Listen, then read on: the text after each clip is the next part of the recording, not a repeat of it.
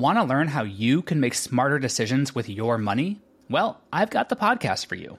I'm Sean Piles, and I host NerdWallet's Smart Money Podcast. Our show features our team of nerds, personal finance experts in credit cards, banking, investing, and more. And they'll help you make the most of your money while cutting through the clutter and misinformation in today's world of personal finance. You'll get clarity on strategies to help you build your wealth, invest wisely, shop for financial products, and plan for major life events. Listen to NerdWallet's Smart Money Podcast wherever you get your podcasts.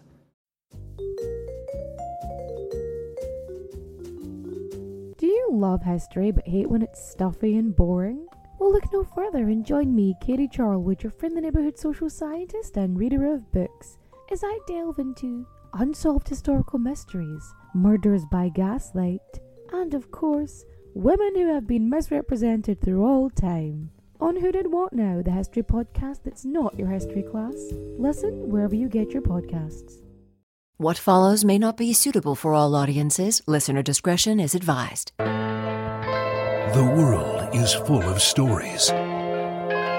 Stories of mysteries, of curiosities, of oddities.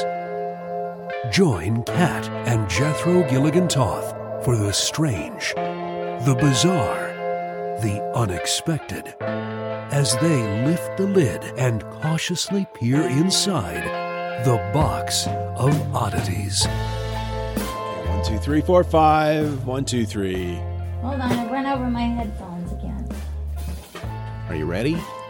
Yes, 1, 2, 3, 4, 5. Okay. Welcome back to the Box of Oddities. I'm Jethro Gilligan-Toth, and that lady running over her headphone cord is Kat. Okay, I got him. All right. Y'all hello. Set? Hi. Okay, I'm ready. I'm really excited about today's episode. I got something that I kind of stumbled upon. I wasn't even looking for this, and I found it while I was researching another topic. Sometimes that happens. So and sometimes those end up being the best topics. Well, that remains to be seen. We'll see. I'm excited about it. Thanks to everybody who has taken the time to give us a 5-star rating and a positive review on iTunes. That helps us to be able to continue to grow this podcast. We greatly appreciate it. Also, you can find us on Facebook, on Instagram, on Twitter, and Smoke Signals. That's what we do. Our website is theboxofoddities.com, theboxofoddities.com. And by the way, if you have any ideas for topics or subjects on the podcast, you can send your ideas to curator@theboxofoddities.com. Yeah, the powers that be would love to hear your suggestions. Right, our Box of Oddity overlord, if you will. Okay, so are we going to spin the blue glass head again to determine who's going to go first today? Well, since neither of us ever seems to have any change, apparently, where did the blue glass head go? It's right here. Yeah, that'll work. All right, here we go. Spin the blue glass head, which, by the way, you posted a picture of on our social media. You get to go first. Oh, this is very exciting. All right. I like going first because then I get to get my story out and then I just get to sit and listen. And it feels more like, okay, I've done my job and now I can move on to the fun stuff. Okay. Which I guess sharing is fun too, but I don't know. That's as we've so discussed much. Before, it's nice to just kind of sit. I enjoy sitting very much. You are a world-class sitter. In fact, you're probably ready to join the Pro Tour. Thank you. The Pro Sitters Tour. I want to stay at the amateur level, though, because then I can make money. And you can compete in the Olympics, which I guess they changed that rule anyway. So did they? Yeah. Oh. You can be a professional sitter and still be in the Olympics. Oh, I didn't know. I don't follow the Olympics as I hate it. Uh-huh. Anyway, okay, so here we go. Ready? Mm-hmm. Ready? So we see all the time new and sometimes strange body modifications, corset piercings, subdermal implants. Let me just stop you right there. This isn't about genital piercing, is it? Because next to having somebody stick something in their eye, that really is the most horrifying thing I can think of. Piercing? No. Okay. I've got tattoos, but today we're going to talk about the traditional, the tribal body mods. All right. And there are many. I really had to kind of narrow down. I was overwhelmed with information once I started looking. So much and so incredible. And this is one of those topics that there's definitely going to be photos and links on the Instagram and Facebook and such, because some of it's just, it's hard to fully grasp without seeing pics. Now, when you mentioned that, the first picture that came to my mind was like with the big lip disc. Lip stretching. Is that what we're talking about here? That's the first thing that we're talking about. It's a form of body modification that began over 10,000 years ago. And it's been practiced in many parts of the world, from Africa and South America to Europe. At present, the only remaining tribe still practicing lip stretching is the Mursi tribe. And according to the tradition, lip stretching takes place before a Mursi woman gets married, but only according to her will. It's not one of those forced mods. She chooses to do it because it makes her more attractive, and she's more likely to snag a man depending on how far she can stretch her lip. That's like a sign of beauty. That's right. The more you can stretch your lip out, the more beautiful you are. The procedure starts by piercing the lower lip, and then a slender stick is inserted into the small hole, and as time passes, bigger discs made from clay or wood are fitted into the lip hole until it just can't stretch anymore. So you start with like a toothpick kind of thing? Right. And then you get to the point where it's like... Right, like gauging any other piercing. You know, you start small, and then you just stretch it wider and wider. Until you can get a log in there. Right. Like many forms of body modifications, it's seen as an expression of social adulthood and reproductive potential. Often, the size of the plate is correlated with the size of the woman's bride wealth. So you can see how these women persevered until their lips could take plates of up to 12 centimeters or more in diameter. How much is that? Think about the size of a traditional stove burner. Wow. Yeah. Wow. We do this show in America, if you're listening to this, globally. And because of that, we're probably thought of as idiots because we don't understand the metric system. Yeah. It doesn't make any sense. No. It's different. Yeah. Stove burner, I get. Stove burner, yes. The smaller one, no. Not the big one. Okay. That's good. Because that'd be crazy. So that's something. All right, moving on. Tooth sharpening. Tooth sharpening is a practice of manually sharpening the teeth, usually the front incisors, using a chisel or a knife to file them into desirable shapes. In Bali, the teeth were filed because they believed that the teeth represented negative emotions like anger or jealousy. Teeth filing, which in some traditional cultures, shamans will perform. They use crude tools and no anesthetic. It's believed to satisfy the soul and make women more beautiful. Wow. Teeth filing was used by Aborigines for spiritual reasons, as well as the sort of Vietnamese and Sudanese tribes. In Mayan culture, the teeth were sharpened and sometimes designed carved. Designs were carved into the front of them to distinguish upper class. And many cultures would sharpen their teeth to imitate animals. To say that this is a painful process is an understatement. I can't even imagine. I mean, just the idea of it in my butthole is like clinching shut. Multiple people are needed to hold down the person that it's happening to. Some cultures sharpen their teeth to imitate sharks, and there are some Asian cultures that kick out your teeth to show that you are ready for reproduction. They kick them out? Kick them out. Like with their foot? Like with their foot. They hold you down and then stomp on your mouth? Kick your face until your teeth come out. And this is a ritual for what? It shows that you're ready to have the babies. Hey. Okay. Let's respect other cultures. Yes, it's weird and different. I'm trying to do that. I'm trying to remember that it's just a different culture, right, and that we have our own bizarre rituals. We absolutely do. That we think make us look beautiful. And in reality, when we get a little distance between particular fads, mm-hmm, we realize how stupid they were. It's true. Remember 80s hair? I was just going to say the big permed hair that I had in the 80s. It was pretty insane, right? Yeah. Those Aborigines would laugh at you. They probably would. They would be like, is that a mullet? But we wouldn't be able to tell if they were smiling because all their teeth had been kicked out. Stop. All right. So you've heard of foot binding, of course. Yes. How about skull binding? I have heard of that. Yeah. Artificial cranial deformation. That's like it's appeared not only in Egyptian culture, but also like Mayan culture. It's shocking to me how widespread this practice is. You know why? Ancient aliens. Yeah. So it's done by distorting the normal growth of a child's skull by applying force. Intentional cranial deformation predates written history.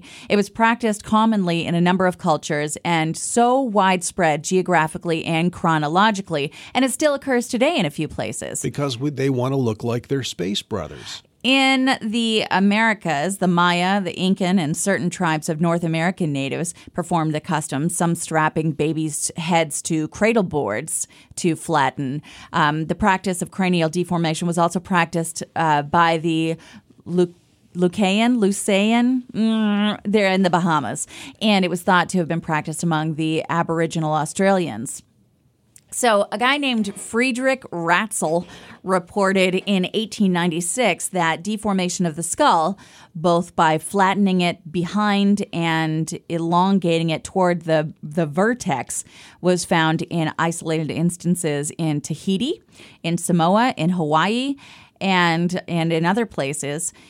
It actually was pretty widespread in Europe as well.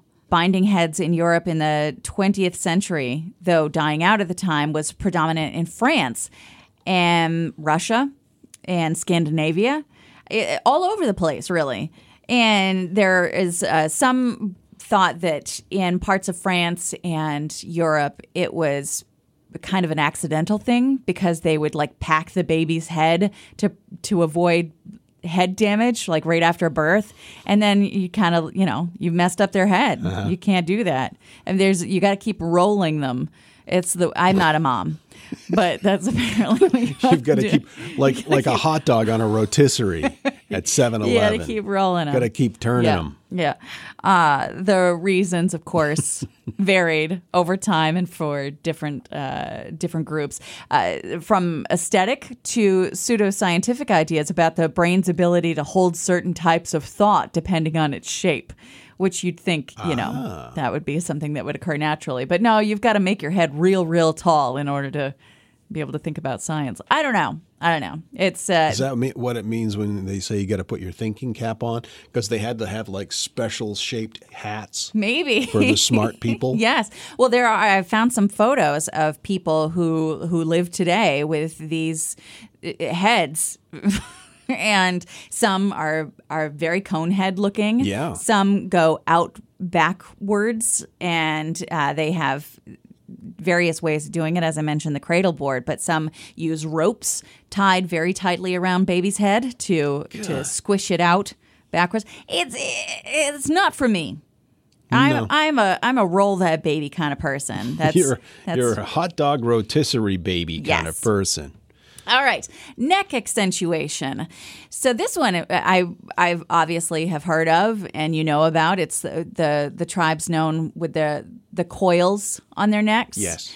But it's actually a little different than I thought it was. The women of the Kayan Lawai tribe in northern Thailand are known for their long necks decorated with coils, and the girls start wearing coils at the age of 5. And they increase the number of coils as the children age. They can get up to a maximum of 25 coils. And the neck, of course, seems elongated. But it's actually not your neck elongating. It's the weight of the coils pressing down on your collarbone. It forces the rest of your body downward. So it doesn't. Wow. Yeah. So it's kind of like an optical illusion. Yeah. In a sense. Yeah. It's just, you know, destroying the rest of your body. No big deal. So I don't know how to pronounce this word. L-E-B-L-O-U-H. Leblou. Leblou. Leblou. Blah, blah, blah. Blah, blah. Tribal fattening. So in parts of West Africa, there exists a practice called leblou. Okay, so it involves the brutal.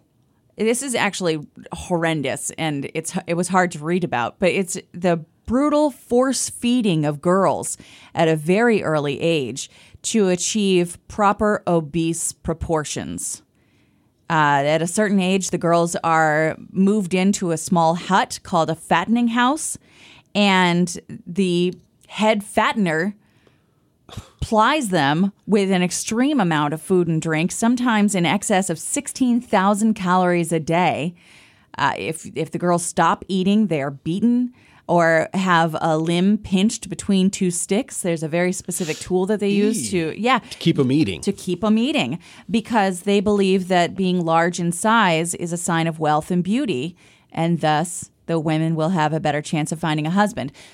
So often, in so many of these instances, the tribal fattening, the lip stretching, there's one that involves nose plugs, and it's all about keeping those ladies marryable, which, is hard to read, being me. And and I'm all like, but I'm not wearing heels for you. Yeah, that's exactly right. But we have the same types of situations, same types of body altering for that purpose, you know, in Western civilization, in the form of, like, say, plastic surgery. And that actually came up in my body mod research, you know, that a lot of people don't consider plastic surgery body modification, but it 100% absolutely is, because you're modifying your body. Yeah, to get a man or a woman. That's not always why. Yes, I think really at the bottom, at the heart of it, that's what it's all about. Well, I don't think that that's accurate. I think so. I realize that you think so. Why does a person want to be attractive? To attract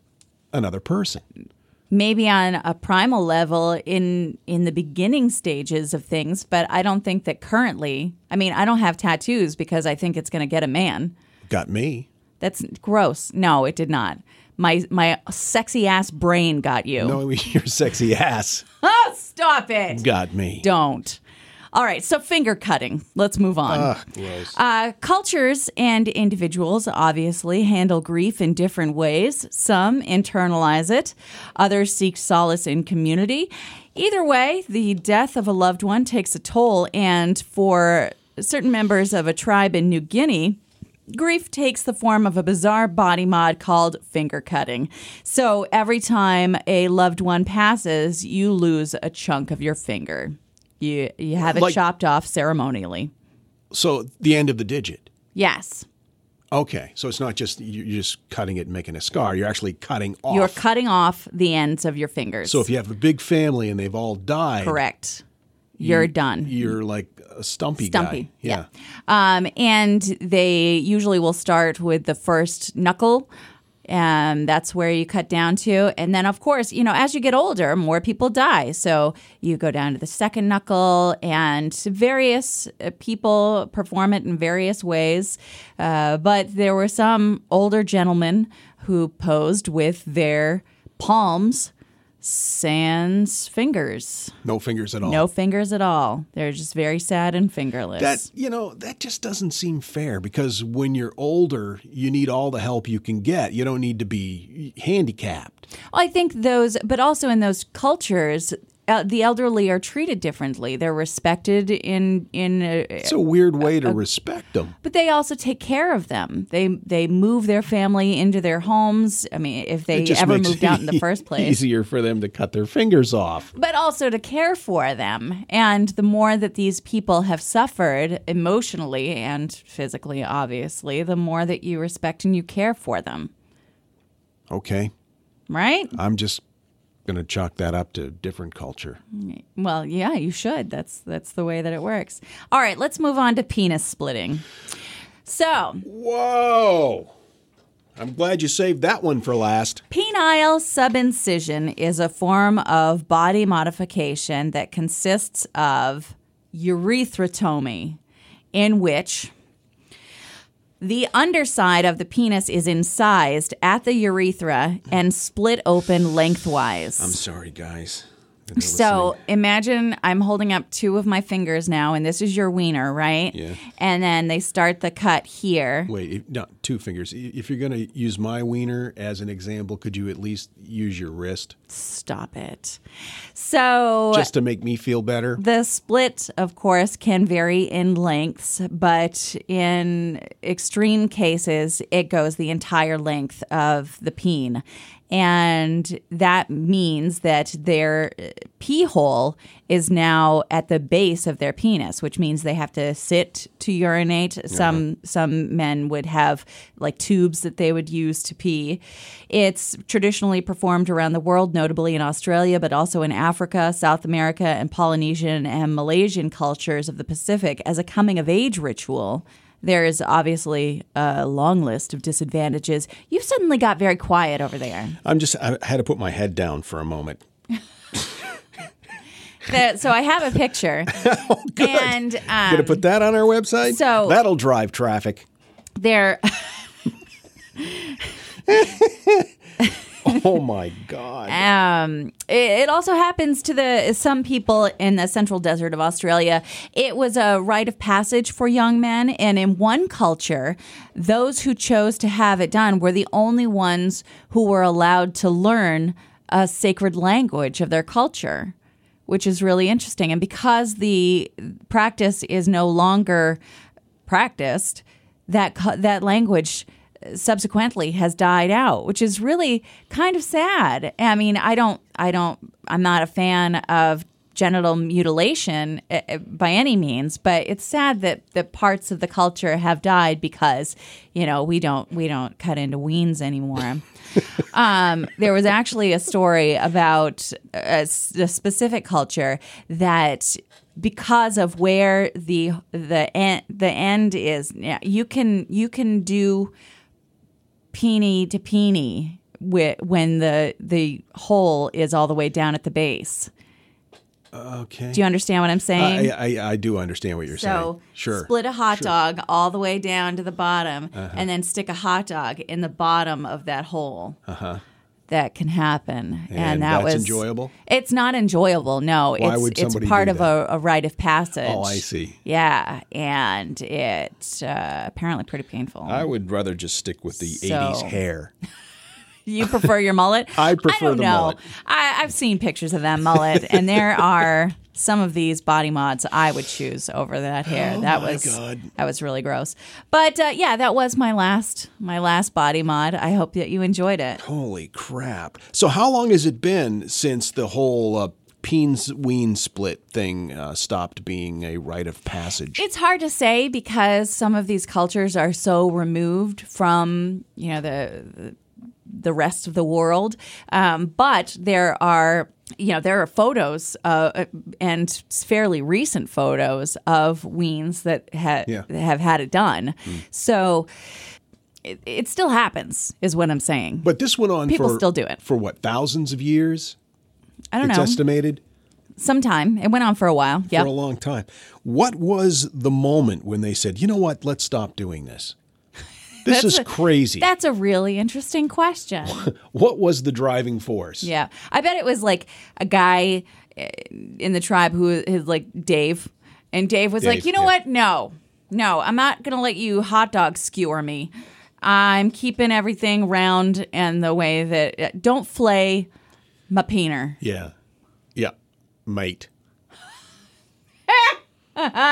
Because it's Australia. Yeah, I got it. So anyway, I need a moment to recover. Sure. From that, but fascinating stuff. Really fascinating. And I love how you're saying it, and you're just as sheet white as you can be. That's really fascinating. Thanks. Need a moment. All right. That was great, sweetie. Thank you. Good stuff. Do you want to see a penile subincision? No. You're listening to The Box of Oddities. The question is, Why? Here are 5 weird facts really quick. Number 5, more people have been killed by molasses than by coyotes. In 2015, more people were killed from injuries caused by taking a selfie than by shark attacks. Number 3, Betty White is literally older than sliced bread. Billy goats urinate on their own heads to smell more attractive for females. I'm glad we're not Billy goats. Billy, I can't. I'm not. You know what I was getting at.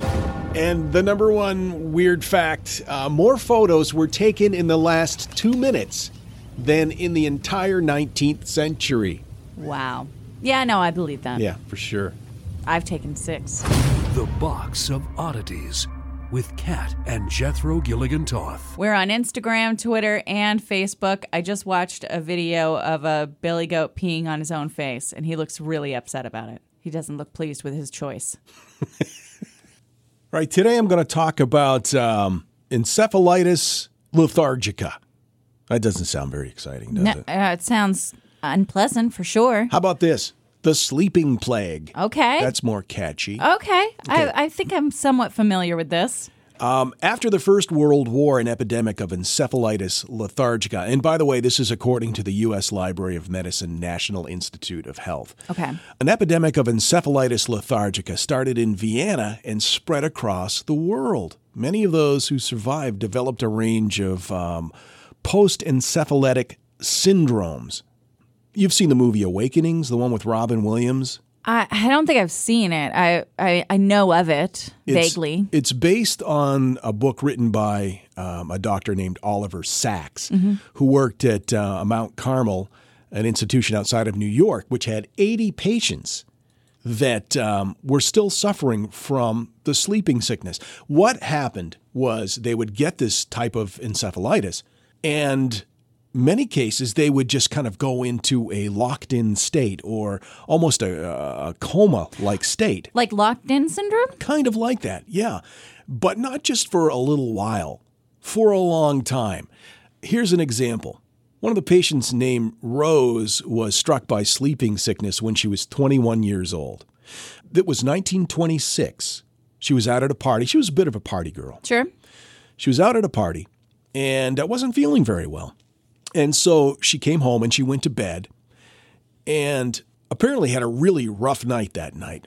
Rose apparently was talking in her sleep. She had a series of dreams about one central theme. She dreamed that she was imprisoned in an inaccessible castle, but the castle had the form and shape of herself. She dreamed of enchantments and bewitchments, and she couldn't move. She dreamed that she had become a living statue of stone. Oh my gosh, that's terrifying. And these are things she was talking about in her feverish state that first night that her family had overheard and witnessed. Sure.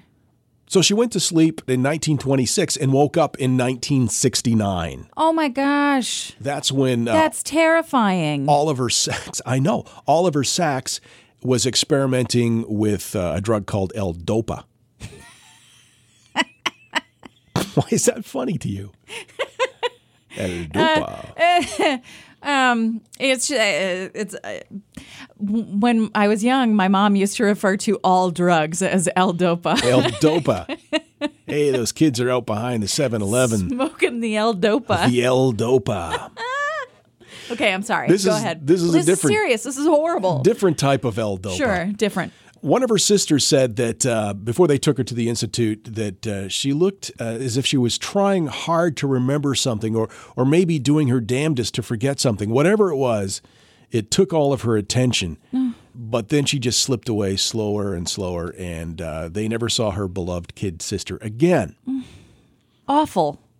So she wakes up in 1969. She can't believe it. Obviously. Yeah. She's like, what? It's 1926.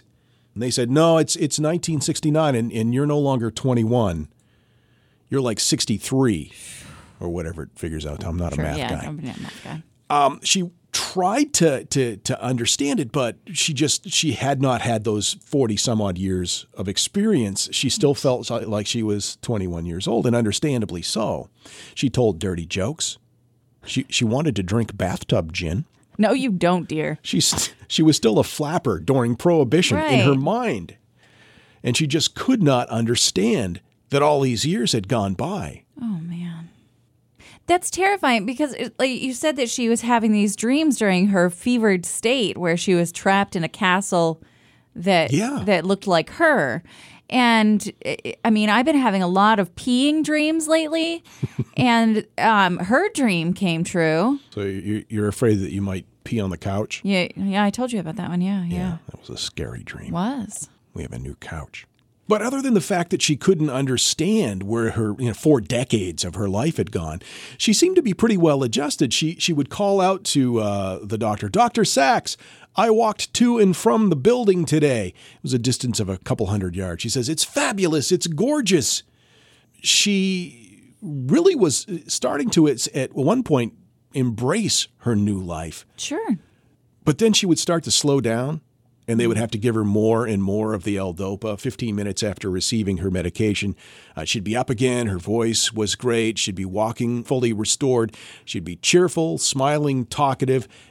And then she would start to fade again. And it just got to a point where they knew that it wasn't going to last. One day she said breathlessly, this is from Oliver Sacks' book, I feel great today, Dr. Sacks. I want to fly. I love you, Dr. Sacks. I love you. I love you. You know, you're the kindest doctor in the world. And then the next minute, she'd be like yelling at people in her room, like this one person that was drinking out of a water fountain. She would yell, Dolores, get away. Stop sucking on that water fountain. We all know what you want to be sucking on. Oh, man. Yeah, she was a saucy flapper. Anyway, they decided that she just wasn't going to respond, and they stopped giving her the L-Dopa, and she just went back to her stone statue state. Oh my gosh. Sadly. Wait. There's no happy ending. She was cool with that? Yeah. She just decided that she was better off because she couldn't understand where the 40 years went. That's terrifying and so sad. Another example is that of Leonard. Now, he was portrayed in the movie Awakenings by Robert De Niro. Okay. But Hollywood kind of sanitized his story. As they so often do. In the story, he fell in love with somebody, and he was very romantic and sensitive, and that wasn't really quite the case. When he came out, he was drooling, and he was sweating a lot, and he was delusional and had hallucinations. And apparently, he once he came, because he was in that locked-in state, that stone statue state, for 40 years, he couldn't stop masturbating. Oh. Yeah, and they didn't mention that in the movie. No. Yeah. He apparently would lock himself in his room and masturbate just chronically all the time. But, to be fair, it had been 40 years. Right, yeah. And so, I mean, it makes sense that you're sharing his story now because of how you identify with him. Right, I am a chronic masturbator. No, seriously, if I had been sitting there in a chair for 40 years with my hands folded in my lap and I suddenly wake up, that's the first thing I'd want to do. I'd be like, yeah, just, give me some hand lotion and, a subscription to Pornhub and just tootle off, leave me alone. I'll be in here bopping the bishop, as the kids say these days. Sure, yeah. No, seriously. I mean, that'd be the first thing I'd think of. But I guess after a while you'd stop. But he didn't. He just at one point he got loose and he went outside and climbed a tree and he was just yelling, "I want a woman!" Sure. And he couldn't understand why they wouldn't bring him a prostitute. All he wanted was a prostitute. We call them sex workers now. Okay. This is according to Dr. Sacks' book. Okay. He called them a prostitute. Sure. Yeah, sex worker, whatever you want to call it. So eventually, but he faded away too. They stopped giving him his medicine because of similar types of situation where they kind of built up an immunity to it. Oh, yeah. Yeah. And my mom said that would happen. Apparently, he didn't build up an immunity to his chronic masturbation. No. Oh, that's so sad. Yeah. In our final story, according to Scientific American, Eleanor Carey, an eloquent young woman living in New York City, fell into a sleeping beauty-like trance in February of 1923. Many years later, she described these symptoms in a magazine article. She was one of the success stories where she did wake up, but didn't have immunity developed to the L-Dopa. Oh, good. I'm glad that you're sharing one of these stories, too. Otherwise, it's just sad. Just one. Yeah. After 2 months, this is what she said in a magazine article. After 2 months of illness, I was in little pain. In fact, I was very comfortable, provided they did not prod me, nor stand me on my head, or turn me over in bed, nor dash cold water on my face to awaken me. It was so heavenly just to be allowed to sleep. But these people around me seemed determined to prevent me from being comfortable. When the idea finally crept through my sleeping brain that I must awaken, it seemed to be physically impossible. I wanted to be obliging, but I just could not do it. It seemed to me to be just as difficult to come to consciousness as it would have been if I had been buried in a pit as deep as the center of the earth. Wow. Where the circular walls around me were so shiny and made of polished marble, I could not find a crevice for my fingers on either side or any place to put my foot. But I must climb out of the pit with my bare hands. Perhaps it will give the reader a vague inkling of the dreadful lethargy which completely overpowers the victim of this disease and renders him impotent to make the effort to help himself. Yeah, it's like after Thanksgiving dinner. That's how I feel. Just having eaten all that, I just feel like I'm in a food coma. Yeah. I think this is a little bit of a difference. Oh, all right. From encephalitis lethargica and too much pie. No, you're right. Yeah. You're right. Let's just ruin my fun. No, I wouldn't want to do that. Fortunately, there has not been an outbreak of encephalitis lethargica of that magnitude for many decades. Let's hope it doesn't happen again.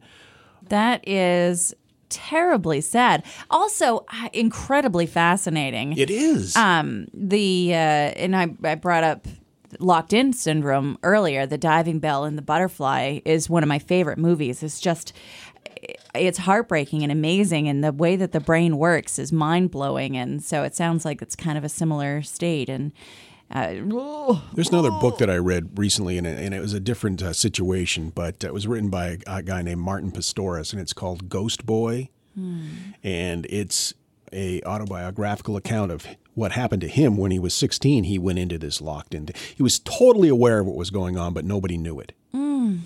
And he was abused in the care facility, and he was aware of what was going on, but he couldn't do anything. But then one day he woke up. That's a good book. Yes. Oh, did he get his revenge? Yes, he did. Yes! Yeah, he did. I want to watch that movie. It's not a movie. It's a book. It should be a movie. It probably will be at some point. Yes. Yeah.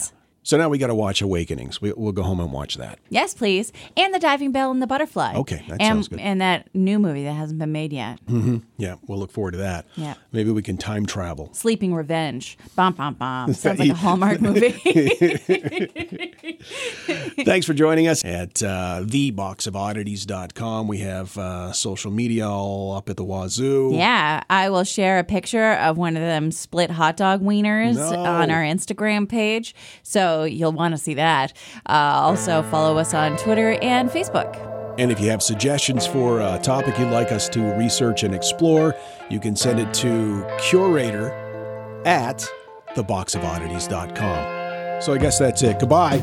Okay. And so, let it be known that the Box of Oddities belongs to you, and its fate is in your hands. Therefore, it's been requested by those of whom I report to beseech you for assistance. The Box of Oddities is free. We ask but one thing of you, to provide a 5-star rating and a positive review. True, that is 2 things. However, 'tis merely a 5-star rating and a positive review. Also, subscribe to us. Okay, so 3 things is all we ask. 3 things and 3 things only. Henceforth, the Box of Oddities commits to the telling of stories. Stories of the strange, the bizarre, the unexpected. We wish to offer our deeply felt gratitude and appreciation for your patronage. theboxofoddities.com.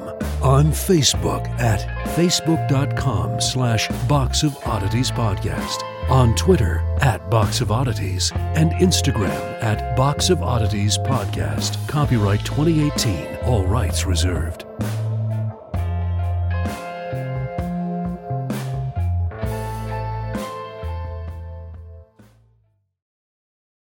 Hi, I'm Neil. And I'm Ken. And we are from the Triviality Podcast, a pub trivia-style game show where a lack of seriousness meets a little bit of knowledge. Join us each week for an hour-long game of general knowledge trivia featuring special guests from around the world, plus tons of extra themed episodes. If you want to improve your trivia game, or you just want to scream at us in your car when we get easy questions wrong, then we're the show for you. Find Triviality on all your favorite podcast apps. But you know that, because you're already listening to a podcast. Hello everyone, Takuji here. And I'm Gabby. And we are the hosts of History of Everything, a podcast which you can probably guess by the name is, well, I mean, it's about everything. Do you want to know why people thought potatoes were evil and would give you syphilis? Are you curious about all the stories of the terrible and stupid ways that people have kicked the bucket over the years? Do you want to hear tales about all of the different badasses of history and the lives that they had brought to life? Well, if so, then look no further. History of Everything is just the right podcast for you. It's available on Spotify, Pandora, and anywhere else that you get your podcast from. Join us for some fun and just see how weird and wacky history can be.